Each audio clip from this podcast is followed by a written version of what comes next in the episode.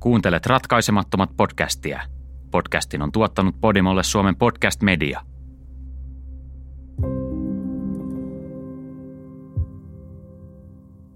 Vuodesta tuhatyhdeksänsataakahdeksankymmentäkaksi vuoteen tuhatyhdeksänsataakahdeksankymmentäviisi kolmen rikollisen joukko kylvi kauhua Brysselin alueella.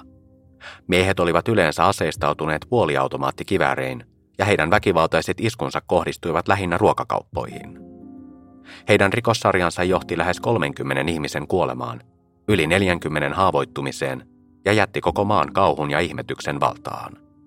Sekä miesten motiivi että henkilöllisyydet jäivät arvoitukseksi. Brabantin tappajat, osa kolme, tuhatyhdeksänsataakahdeksankymmentäviisi. Vuonna tuhatyhdeksänsataakahdeksankymmentäkaksi Brabantin tappajat alkoivat terrorisoida samannimistä aluetta Brysselissä. Ryhmä tunnettiin myös Nivelles-jenginä, ja alueiden nimistä alkoi pian tulla synonyymejä näille väkivaltaisille varkaille. Puolentoista vuoden aikana tappajat iskivät vähintään kuusitoista kertaa pääasiassa ruokakauppoihin. Muutamat heidän uhreistaan tapettiin omiin koteihinsa tai työpaikoilleen, mutta enimmäkseen tappajat hyökkäsivät tavarataloihin. Aina kun he hyökkäsivät, iskulla vaikutti olevan joku tai jokin tietty kohde. Erikoisinta näissä ryöstöissä oli kuitenkin se, että heidän käyttämiään kalliimmanpuoleisia aseita ja luotiliivejä lukuun ottamatta ryöstöt olivat melko pienimuotoisia. Usein he olivat muutaman champagne- tai viinipullon perässä tai poistuivat mukanaan pieni määrä käteistä ja kahvia tai teetä. Heidän väkivaltaisuudestaan tuli kasvava ongelma. Ensimmäiset iskut olivat yllättävän väkivallattomia, mutta vaikutti siltä, että jokainen uusi hyökkäys provosoi heitä käyttämään yhä enemmän uhkailua ja ammuskelua. Ryöstöistä alkoi tulla rohkeampia ja hävyttömämpiä, mahdollisesti myös siksi, että heidän asearsenaalinsa oli kasvanut ajan myötä. Ryöstö asunnossa, joka sijaitsi perheen isän omistaman korutyöpajan yhteydessä, näytti jäävän viimeiseksi. Hyökkäys tapahtui joulukuun ensimmäisenä päivänä tuhatyhdeksänsataakahdeksankymmentäkolme. Todistusaineisto johti poliisin nopeasti epäilemään Brabantin tappajia, eikä se johtunut pelkästään rikoksen järjettömyydestä.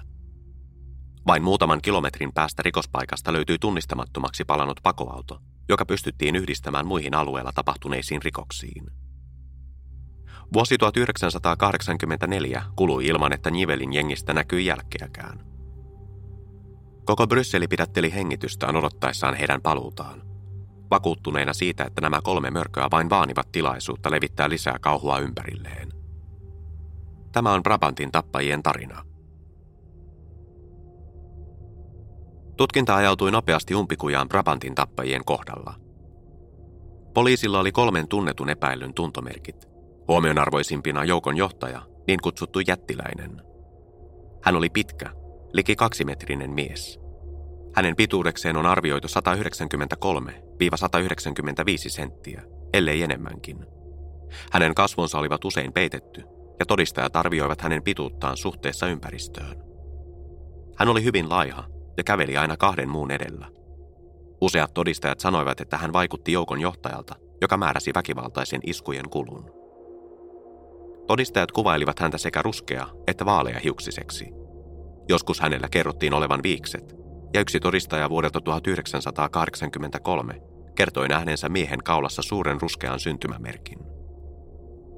Koostaan ja oletetusta johtajan asemastaan huolimatta, jättiläinen ei herättänyt yhtä laajalti pelkoa kuin se hänen rikostovereistaan, jota lehdistö kutsui tappajaksi. Tappajan sanottiin myös olevan pitkä, mutta ei läheskään yhtä pitkä kuin jättiläinen.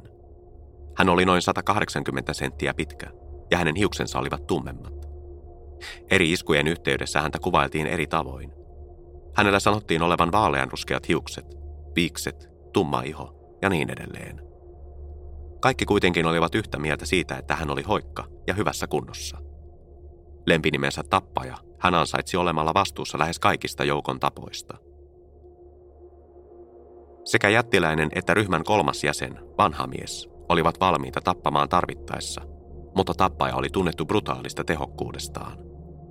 Hän saattoi ampua mitä tahansa liikkuvaa kohdetta, oli se sitten lintu ikkunan ulkopuolella tai panttivanki, joka liikkui hänen mielestään liian hitaasti. Myöhempien ryöstöjen yhteydessä hän vaikutti nauttivan ihmisten satuttamisesta. Vanha mies oli nimensä mukaisesti paljon vanhempi kuin kaksi rikostoveriaan. Hänen sanottiin olevan liki viisikymmentä ja suurin piirtein yhtä pitkä kuin tappaja. Todistajat kuvailivat häntä hiukan tanakaksi, mutta vahvan oloiseksi, päteväksi. Todistajien mukaan hän ei ollut lihava, vain isokokoinen mies, joka osasi huolehtia itsestään. Hänet nähtiin sisukkaana miehenä, jolle ei kannattanut ryttyillä, mutta hänet oli toisaalta nähty vain muutaman kerran hyökkäysten aikana. Monet arvelivat, että vanha mies oli kolmikon pakokuski. Aikaisemmissa raporteissa hänen jopa viitataan kuskina, mikä tekee hänestä kolmikon ainoan jäsenen, jolla on kaksi lempinimeä. Rikospaikkatutkinnalla ei ollut tuolloin juurikaan johtolankoja. Useimmat tappajien käyttämistä aseista oli varastettu aseliikkeistä, joten niiden jäljittäminen ei johtanut keneenkään yksittäiseen omistajaan. Yhteys tuliaseisiin saattoi poliisin kuitenkin lopulta miehen nimeltä Juan Méndez jäljille. Juan Méndez, jota lähipiiri joskus kutsui Zoniksi, oli Euroopan suurimman asevalmistajan myyntipäällikkö. Fabrique Nationale on yksi maailman suurimmista ja suosituimmista asevalmistajista. Yhtiöllä, joka tunnetaan lyhenteellä F N ja sijainnistaan Herstalissa, belgialaiskaupungissa Saksan rajan lähellä, on yhteyksiä myös muihin tuliasemerkkeihin, kuten Browningiin ja Winchesteriin. Myyntipäällikkönä insinööri Juan Méndez käytännössä toimi yhtiön yhteyshenkilönä latinalaiseen Amerikkaan. Hän oli syntynyt Espanjassa, mutta hänen perheensä oli paennut silloisen diktaattorin Francisco Francon alaisia karuja oloja viisikymmentäluvulla. Méndezin erinomainen tekniikan alan osaaminen ja latinalaisen Amerikan kielten ja murteiden tuntemus oli tehnyt hänestä koko alueen myyntipäällikön. Hän teki usein yhteistyötä valtion puolustusviranomaisten kanssa ja oli paikallisen aseyhteisön arvostettu jäsen. Paitsi että Méndez oli töissä asevalmistajalla, hänellä oli myös suuri henkilökohtainen asekokoelma. Hän piti itseään keräilijänä, joten kokoelma kattoi vaikuttavan valikoiman pistooleita, kivääreitä ja muita tuliaseita sekä niiden oheistarvikkeita. Toukokuun viidestoista tuhatyhdeksänsataakahdeksankymmentäviisi suurin osa kokoelmasta varastettiin Juan Méndezin kotoa. Hän oli tapahtuman aikana töissä, ja hänen epäilyksensä kohdistuivat välittömästi hänen yhteistyökumppaneihinsa. Sen lisäksi, että Juan Méndez oli töissä F N Herstalilla, hänellä oli yhteyksiä äärioikeistolaisiin ja valkoista ylivaltaa kannattaviin järjestöihin. Vaikuttaa siltä, että tämän tapauksen käsiteltävistä henkilöistä lähes kaikki, olivat he sitten uhreja tai epäiltyjä, ovat kuuden erottavan askeleen päässä pahamaineisista äärioikeistolaisten liikkeiden jäsenistä. Méndez ilmoitti varkaudesta poliisille. Hänellä oli kuitenkin omat epäilyksensä, ja kun poliisitutkinta ei näyttänyt etenevän, hän alkoi puhua niistä julkisesti. Hän uskoi, että aseet oli varastanut hänen ystävänsä, poliisi ja entinen santarmi nimeltä Madani Bouhouche. Madani Bouhouche oli edennyt urallaan santarmina työskennellessään valtion poliisivoimien erikoistutkintaryhmässä. Hän oli tuolloin aloittanut rikollisen uransa partnerinsa Robert Beijerin kanssa. Kaksikko kartutti mainetta poliiseina, jotka olivat valmiita ylittämään laillisuuden rajat tiedonantajien ja tuttaviensa verkostoa hyväksikäyttäen. Vuoden tuhatyhdeksänsataakahdeksankymmentäkolme alussa, juuri kun Brabantin tappajat aloittelivat rikosaaltoaan, Madani Bouhouche ja Robert Beijer jättivät poliisivoimat ja perustivat yksityisen etsivätoimiston. He säilyttivät vakiintuneen tiedonantaja- ja tuttavaverkostonsa, mutta työskentelivät nyt yksityisellä sektorilla, jolla oli vähemmän säätelyä rajoittamassa heidän toimintaansa. Jos katsoo kuvia näistä kahdesta miehestä, huomaa yhtäläisyyksiä heidän ja todistajien kuvailemien Brabantin tappajien välillä. Robert Beijer oli hyvin pitkä ja laiha. Hänen hiuksensa olivat rusehtavat ja saattaisivat näyttää vaaleilta tai tummilta, valosta riippuen. Madani Bouhouchella oli tummat piirteet, ja hän näytti hyvin samanlaiselta kuin tappaja. Molemmista löytyy valokuvia, joissa heillä on viikset, mikä sopii aikaisempiin todistajien kuvauksiin vuoden tuhatyhdeksänsataakahdeksankymmentäkaksi Brabantin iskuista. Palataan heidän tarinaansa myöhemmin. Kun Juan Méndezin aseet oli varastettu, hän siis välittömästi epäili Madani Bouhouchea. Bouhouche oli niitä harvoja ihmisiä, jotka tiesivät Juan Méndezin työaikataulun ja sen, ettei hän olisi kotona varkauden aikaan. Hän oli myös niitä harvoja, jotka tiesivät Méndezin kokoelman laajuuden ja sijainnin. Näiden kahden välisestä suhteesta on muitakin teorioita, jotka sitovat Méndezin yhteydet äärioikeistoon ja Madani Bouhouchen laittomiin puuhiin, mutta siitä lisää seuraavissa jaksoissa. Juan Méndezin epäilyt eivät saaneet vahvistusta pitkään aikaan, mutta pysyivät pinnalla vuoden verran. Sillä aikaa Brysseliä vainoava nukkuva peto heräsi ja syöksi Belgian uuteen terrorin aikakauteen.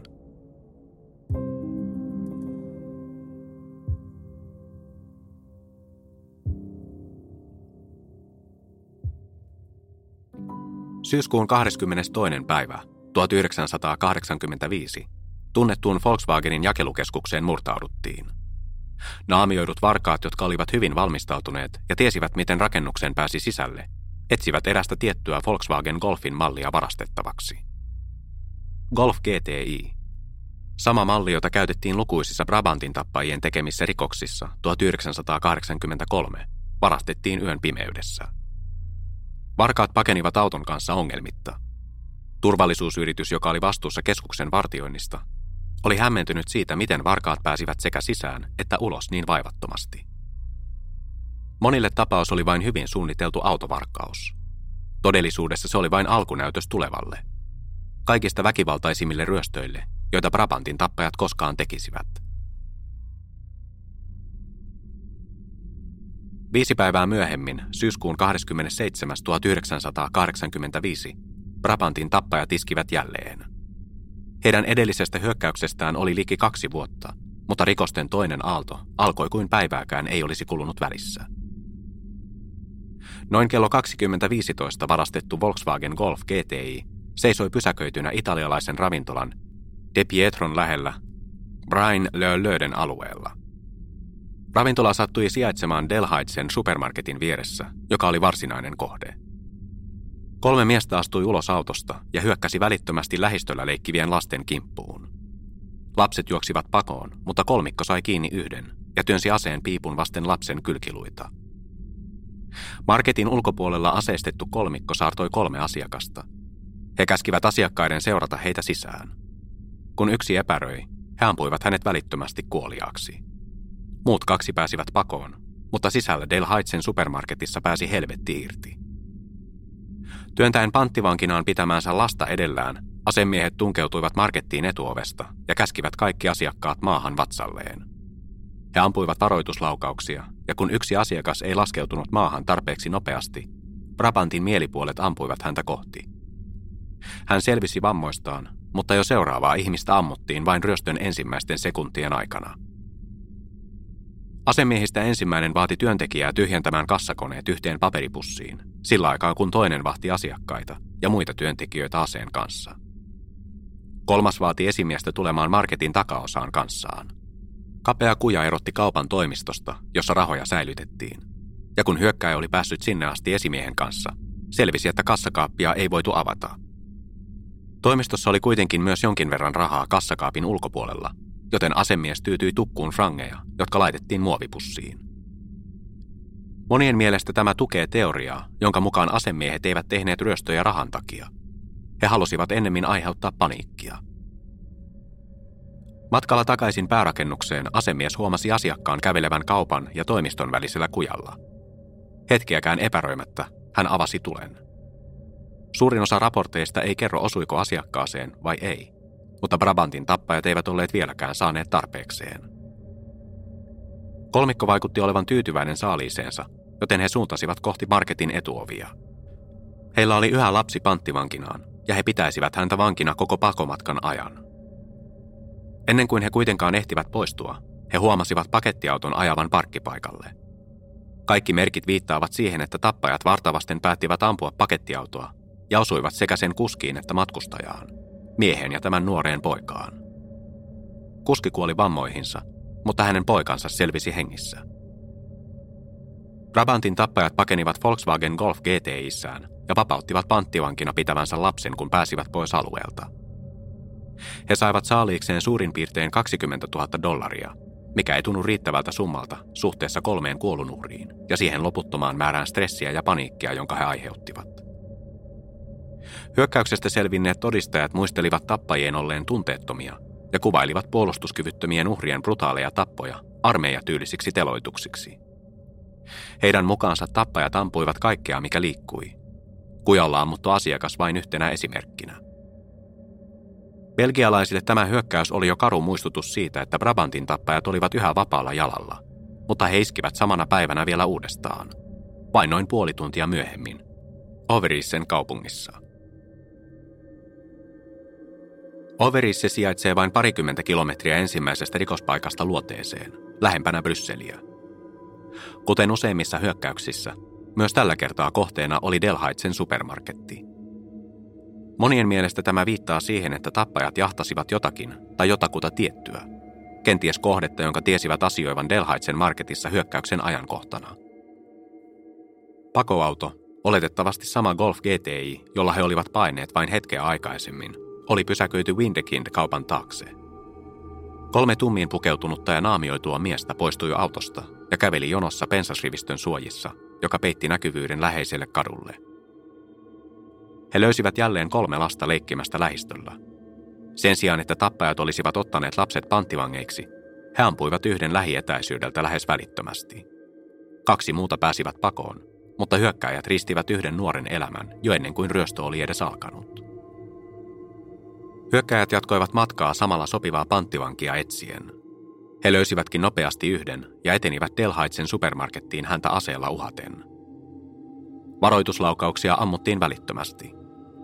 Kolme ryöstäjää uhkaili asiakkaita ja työntekijöitä ja käski heidät maahan makaamaan. Ensimmäinen asemies ampui hyllyjä kohti, jotta hitaat ja epäröivät asiakkaat liikkuisivat nopeammin. Toinen suuntasi kohti takaosan toimistoja, samalla kun ammuskeli hyllykköjä. Kolmas vahti panttivankeja kaupan etuosassa ja piti samalla silmällä marketin pihaa ja mahdollisia paikalle saapuvia poliiseja. Ensimmäinen asemies, joka oli pyrkinyt levittämään kauhua kaupassa, liittyi toiseen seuraan toimistossa. He valastivat paitsi muovikassillisia rahaa, myös kaupan koko kassakaapin. Toinen kantoi kaapin kaupan etuosaan sillä aikaa, kun toinen piti silmällä asiakkaita ja työntekijöitä. Kolmikko ampui epäröimättä kaikkea, mikä liikkui, pitäessään yllä omaa vinksahtanutta käsitystään järjestyksestä. Oli se sitten muropaketti, joka putosi hyllyltä, tai lintu, joka lensi liian läheltä ikkunaa, he ampuivat nopeasti kaikkea vähänkin uhkaavaa. Samalla he haavoittivat lukuisia asiakkaita ja työntekijöitä, jotka joutuivat kimpoilevien luotien ja lasinsirpaleiden tielle. Asemiehet pyrkivät pakoon parkkipaikan kautta. Lähestyvää autoa ammuttiin, mutta kuski pääsi pakoon ryömimällä nelinkontin ulos auton sivuovesta. Toinen asiakas ei ollut yhtä onnekas. Hän oli pyrkimässä autolleen paniikissa, kun yksi asemiehistä sattui hänen kohdalleen ja ampui säälimättä häntä kohti. Häneen osui kolmesti ja hän kuoli lähes välittömästi. Kolmikko pääsi pakoautolleen, jonka oletetaan olevan sama Golf G T I, ja ennen kuin he nousivat autoon, he teloittivat panttivankinsa lähietäisyydeltä. Siten he kaahasivat yöhön, kohti Brysseliä.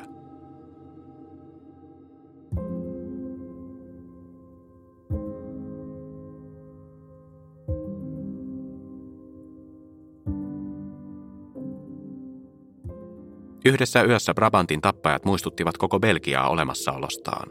Eivätkä vain olemassaolostaan, vaan siitä, että elivät muiden belgialaisten keskuudessa valmiina iskemään uudestaan. Tunnissa he olivat iskeneet kahteen eri kohteeseen ja saaneet saaliikseen liki kahdeksankymmentätuhatta dollaria käteistä. Nämä olivat heidän ensimmäiset iskunsa kahteen vuoteen, mutta molemmat olivat silti sujuneet ongelmitta. Kahdeksan ihmistä oli kuollut ja kolme haavoittunut. Lähes kaikki poliisin teoriat Brabantin tappajista saivat nyt vahvistusta. Ne, jotka uskoivat rahan ja egon motivoivan hyökkäjiä, pitivät kiinni kannastaan, sillä tappajat olivat juuri saaneet uransa suurimman saaliin ja vieneet toisen kaupan kassakaapin mukanaan. Ne, joiden mielestä ryöstäjät halusivat vain herättää pelkoa ja terrorisoida ihmisiä, huomauttivat, että asemiehet ampuivat kaikkea, mikä liikkui, jopa puolustuskyvyttömän lapsen, joka ei ollut heille minkäänlainen uhka.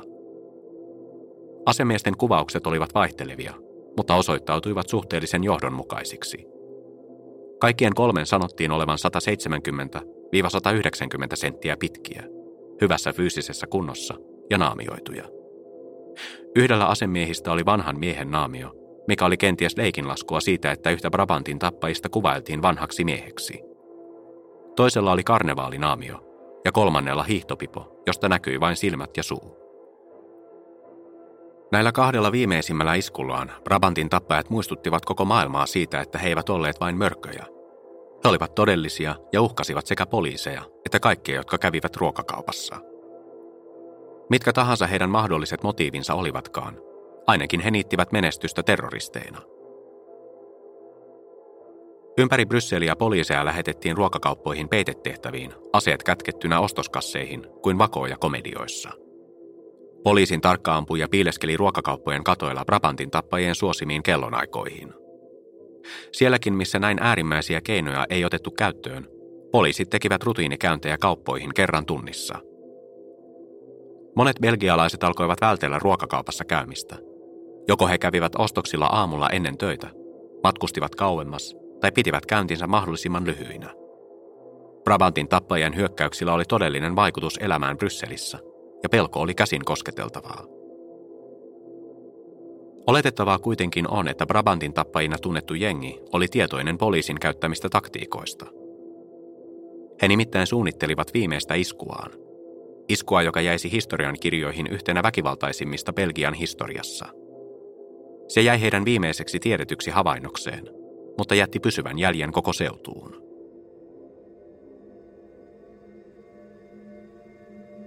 Aalstin kaupungissa, heti Brysselistä luoteeseen, poliisi teki rutiinikäyntejä ruokakauppoihin. Kerran tunnissa poliisi ajoi kaupan pihaan, nousi autosta, kurkisti kauppaan ja tarkisti, että kaikki oli kunnossa. Lauantaina marraskuun yhdeksäntenä päivänä eräs mies oli tankkaamassa autoaan Aalstissa Delhaizen supermarkettia vastapäätä, kun hän huomasi, että toinen mies oli pysäköinyt Volkswageninsa bensapumpun toiselle puolelle. Erikoista tilanteessa oli se, että toinen mies näytti vain teeskentelevän tankkaavansa. Hänen huomionsa oli kiinnittynyt tien toiselle puolelle, Delhaizen supermarkettiin. Poliisi spekuloi myöhemmin, että kyseessä oli yksi Brabantin tappajista, joka tarkkaili poliisin liikkeitä. Myöhemmin samana päivänä eräs mies ajoi autoa Aalstin alueella ja sattui vilkaisemaan sivulleen. Hän huomasi joukon epäilyttävän näköisiä miehiä Volkswagen Golf G T I:ssä. Kaikista epäilyttävintä oli, että autoa oli muokattu. Takapenkillä näytti makaavan kasvot kohti takakonttia neljäs mies, joka näkyi vain osittain. Golfissa istuvat kolme miestä huomasivat, että heitä tuijotettiin ja loivat tarkkailijaan paljon puhuvan katseen. Mies käänsi katseensa pois aavistamatta, että hän oli saattanut juuri nähdä Brabantin tappajina tunnetut miehet ja selvinnyt kokemuksesta hengissä. Sen jälkeen, kun Delhaizen supermarkettia valvovat kaksi poliisia olivat tarkistaneet tilanteen marketin esimieheltä, he nousivat takaisin autoonsa ja ajoivat pois. Juuri samalla hetkellä, noin kello yhdeksäntoista kolmekymmentä, sama Volkswagen Golf, joka oli nähty paikalla aikaisemmin samana päivänä, kaartoi parkkipaikalle. Auto tuli tismalleen vastakkaisesta suunnasta kuin minne poliisiauto ajoi, mikä viittaa siihen, että rikolliset eivät vain tienneet mihin aikaan poliisit vierailivat supermarketilla. He todennäköisesti tunsivat myös poliisin reitin. Muistetaan, että tämä tapahtui lauantaina marraskuun yhdeksäntenä päivänä, joten aurinko oli jo laskenut, mutta ihmisiä oli vielä runsaasti ostoksilla valmistautumassa marraskuun yhdennentoista päivän juhlallisuuksiin, viettämään ensimmäisen maailmansodan päättymisen muistopäivää, aselevon päivää. Kolme miestä astui ulos Volkswagen Golfista. Auto on melko huomiota herättämätön, mutta miehillä oli kaikilla mustat vaatteet ja karnevaaliperuukit päässään. He kantoivat kivääreitä ja muita tuliaseita, valmiina tulevaan kaaokseen. Tappaajat alkoivat ampua kadulla käveleviä ihmisiä välittömästi, kun pääsivät ulos autosta. Seuraavat viisi minuuttia jäivät ikuisiksi ajoiksi elämään henkiin jääneiden mieliin. Kolme asemiestä piinaamassa panttivankejaan ja huutamassa heille. Välillä eläimellistä huutoa, jonka tarkoitus oli vain herättää kauhua. Ainakin kerran miehet hymyilivät ja nauroivat. Erityisesti se väkivaltainen rikollinen, joka oli ikävä kyllä lempinimensä tappaja ansainnut. Ne, jotka selvisivät tästä tappajan kaikkien aikojen verisimmästä hyökkäyksestä, kuvailivat häntä johdonmukaisesti mieheksi, jolla oli hauskaa. Asemiehet ammuskelivat ympäriinsä, eivätkä epäröineet kertaakaan. Ensimmäinen kuolonuhri valikoitui näennäisen sattumanvaraisesti. Häntä ammuttiin kahdesti päähän lähietäisyydeltä, vain hetkeä hyökkäyksen alkamisen jälkeen. Toinen mies ja hänen nuori tyttärensä teloitettiin autoonsa, kun he yrittivät poistua paikalta. Nuori tyttö aneli tappajaa säästämään hänen isänsä hengen. Tappaja ampui sen sijaan koko perheen, tytön isän, äidin ja tytön itsensä, Vain hänen veljensä selvisi ampumahaavoistaan hengissä. Miehet siirtyivät sisälle supermarkettiin ja ottivat kaikki sisällä olijat vangikseen. Itse ryöstö eteni samalla tavalla kuin aikaisemminkin. Yksi asemiehistä jäi kaupan etuosaan terrorisoimaan asiakkaita ja työntekijöitä. Kaksi muuta ottivat marketin esimiehen mukaansa ja suuntasivat kaupan takaosaan hakemaan rahat toimistosta ja kassakaapista, ennen kuin palasivat rikostoverinsa seuraan. Alle kolmessa minuutissa Brabantin tappajat olivat ampuneet toistakymmentä ihmistä ja tappaneet heistä kourallisen, mutta se ei heille vielä riittänyt. Poliisit, jotka olivat juuri lähteneet marketin parkkipaikalta, saivat nimittäin heti tiedon hyökkäyksestä. He olivat ensimmäisenä paikalla, mutta heti kun tieto ammutuista laukauksista saavutti päämajan, kaikki vapaana olevat yksiköt suuntasivat kohti Parklaanin Delhaize-supermarkettia. Kun Brabantin tappajat lähtivät kohti ulospysäköityä Volkswagen Golf G T I:tään, poliisi alkoi saapua parkkipaikalle. Sillä aikaa kun kaksi muuta tappajaa käynnistivät auton ja alkoivat ajaa poispäin, jättiläisenä tunnettu rikollinen käveli hitaasti rullaavan auton vierellä. Hän tähtäsi lähestyviä poliiseja kolmekymmentäkaksi grammaisia lyijykuulia ampuvalla mellakka-aseellaan. Lopulta kun auto oli saatu pois parkkipaikalta, jättiläinen nousi kyytiin ja tappajat kaahasivat pakoon läheistä moottoritietä kohti Ninovea. Yksi paikalla olleista poliiseista tuona kohtalokkaana lauantai-iltana oli nimeltään Eddie Nevens. Hän muistelee ampuneensa ainakin kolme tai neljä kertaa Brabantin tappajien pakoautoa kohti ja väittää osuneensa suurimpaan maalitauluun, jättiläiseen itseensä. Väitettä ei ole tietenkään voitu osoittaa todeksi, mutta se liittyy muutamiin myöhempiin teorioihin tappajista. Jotkut raportit antavat ymmärtää, että poliisi ajoi tappajia takaa ainakin puoli kilometriä ja että osa poliiseista olisi seurannut epäiltyjä ainakin seitsemän kilometriä ennen kuin jäivät jälkeen. Pakoreitti näyttää olleen hyvin tarkkaan suunniteltu karistamaan taka-ajajat tappajien kannoilta. Mikä pahempaa, huhut kertovat, että Brabantin tappajien kanssa saattoi toimia neljäskin ampuja. Muistatteko sen neljännen miehen, jonka eräs todistaja näki makaamassa auton takapenkillä, kasvot kohti takakonttia? Jotkut dokumentit ja podcastit ovat selvittäneet mahdollisuutta sille, että neljäs asemies olisi piileskellyt auton takakontissa ja avannut takaluukun pakomatkan aikana ampuakseen mahdollisia taka-ajajia. Kyseessä on toki pelkkä huhu, jota yksikään poliisiraportti ei vahvista, joten siihen on syytä suhtautua varauksella. Mitä tiedämme varmuudella, on, että isku jäi Brabantin tappajien viimeiseksi. Poliisit löysivät rikospaikalta seitsemän kuollutta ja kahdeksan haavoittunutta. Yksi haavoittuneista kuoli myöhemmin sairaalassa ja nosti tämän iskun uhriluvun kahdeksaan. Ja minkä tähden? Asemiehet saivat saaliikseen alle kaksikymmentäviisituhatta dollarin edestä käteistä. Tässä vaiheessa oli jo yleistä tietoa, etteivät ruokakaupat säilyttäneet enää suuria määriä rahaa, ja esimiehet tekivät talletuksia niin usein kuin mahdollista. Monille tämä teki viimeistään selväksi, että Nivellin-jengi ei tehnyt työtään rahasta. He työskentelivät joko itselleen tai jollekulle muulle, ja heidän tehtävänsä oli levittää kaaosta ja kauhua Belgiassa. Mikä olisikaan ollut parempi kohde kuin Brysseli, maan pääkaupunki, jossa asukkaat koostuivat niin hollannin kuin ranskankielisistäkin. Brysseli oli Belgian kruunun jalokivi. Kolmen vuoden aikana Brabantin tappajat olivat hyökänneet kaksikymmentäkaksi eri kohteeseen, tappaneet ainakin kaksikymmentäkahdeksan ihmistä ja haavoittaneet neljäkymmentä. He eivät olleet sarjamurhaajia tai joukkoampujia. He olivat molempia. Niinkin arkipäiväinen asia kuin ruokakaupassa käyminen oli muuttunut kauhistuttavaksi. Ihmiset elivät pelossa ja joutuivat punnitsemaan, olivatko illallisjuhlat tarpeeksi suuri syy ottaa riski. Näin tapahtuu, kun terroristit onnistuvat tavoitteissaan. Ihmiset muuttavat toimintatapojaan, koska jostakin arkisesta tulee mahdotonta. Laajempi yleisö ei ollut vain peloissaan, vaan raivoissaan. Eikä se kohdistunut vain Brabantin tappajiin, vaan viranomaisiin.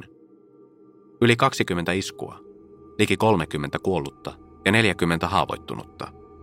Ihmiset halusivat vastauksia. Ja sen koommin paikallisella poliisilla kuin santarmilaitoksellakaan ei ollut niitä antaa. Näiden kolmen miehen henkilöllisyys oli yhä hämärän peitossa, vaikka televisiossa levitettiin heidän tuntomerkkejään ja poliisipiirroksia päivittäin tuhansille katsojille. Mutta vaikka kansa kuinka vaati oikeutta, Poliisi ei ole vuonna kaksituhattaseitsemäntoista yhtään sen lähempänä vastauksia kuin vuonna tuhatyhdeksänsataakahdeksankymmentäviisi. Aamuyöstä marraskuun kymmenentenä päivänä tutun näköinen Volkswagen Golf nähtiin Housseriin alueella. Brysselin eteläpuolella tunnin ajomatkan päässä sijaitseva alue on harvaan asutettua ja metsäistä ja saa nimensä joesta, joka kulkee sen halki. Todistaja, jonka henkilöllisyyttä poliisi ei ole turvallisuussyistä koskaan julkistanut, muistaa nähneensä Volkswagen Golfin tien reunassa.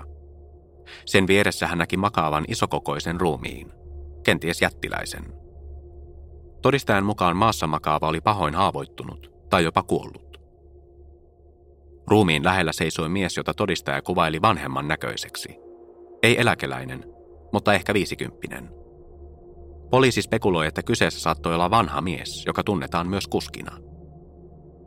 Auton sisällä istui kolmas henkilö, joko tappaja tai jättiläinen.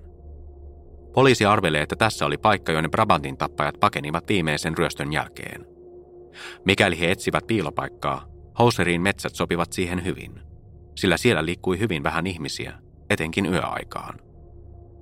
Olisiko mahdollista, että Nivellin-jengi pysähtyi tien laitaan, koska heidän johtajansa, jättiläisenä tunnettu mies, oli saanut osuman Eddie Nevensin luodista? Jos näin oli, se vastaisi kysymykseen, joka on piinannut poliisia vuosikymmeniä. Minne he menivät? Viimeisen iskun jälkeen tappajat katosivat jäljettömiin. Poliisin mukaan muita rikoksia ei ole sen koomin yhdistetty näihin kolmeen mieheen. Paikalla suoritettiin rikospaikkatutkinta vuosia myöhemmin, ja tulokset viittaavat siihen, että siellä oli laukaistu jonkinlainen tuliase. Se ei yksinään kerro paljon mitään, mutta jos poliisit luottavat paikalla tehtyihin testeihin, jotka kertovat, että ase on laukaistu, olisiko mahdollista, että yksi tappajista on antanut haavoittuneelle rikostoverilleen armonlaukauksen? Vai tuliko yhdestä heistä lopultakin liian arvaamaton, ja hän joutui kylmäverisen teloituksen uhriksi? Vain aika kertoo totuuden.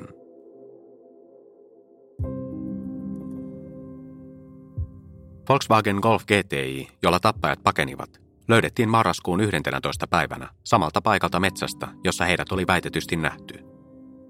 Auto oli palannut tunnistamattomaksi, ja tuli oli tuhonnut suurimman osan, ellei kaiken, mahdollisesta D N A-aineistosta, jota poliisi olisi voinut myöhemmin tutkia. Toinen todistaja kertoi myöhemmin nähneensä miehiä paikallisella laiturilla, jolta veneitä laskettiin veteen. Todistajan mukaan laiturilla oli ainakin kaksi miestä joskus viimeisen iskun jälkeen, ja nuo miehet heittivät kassikaupalla aseita ja ammuksia jokeen. Poliisiraporttien mukaan paikalta löytyi kuin löytyikin ammuksia, mutta meni melkein vuosi ennen kuin aseet löydettiin.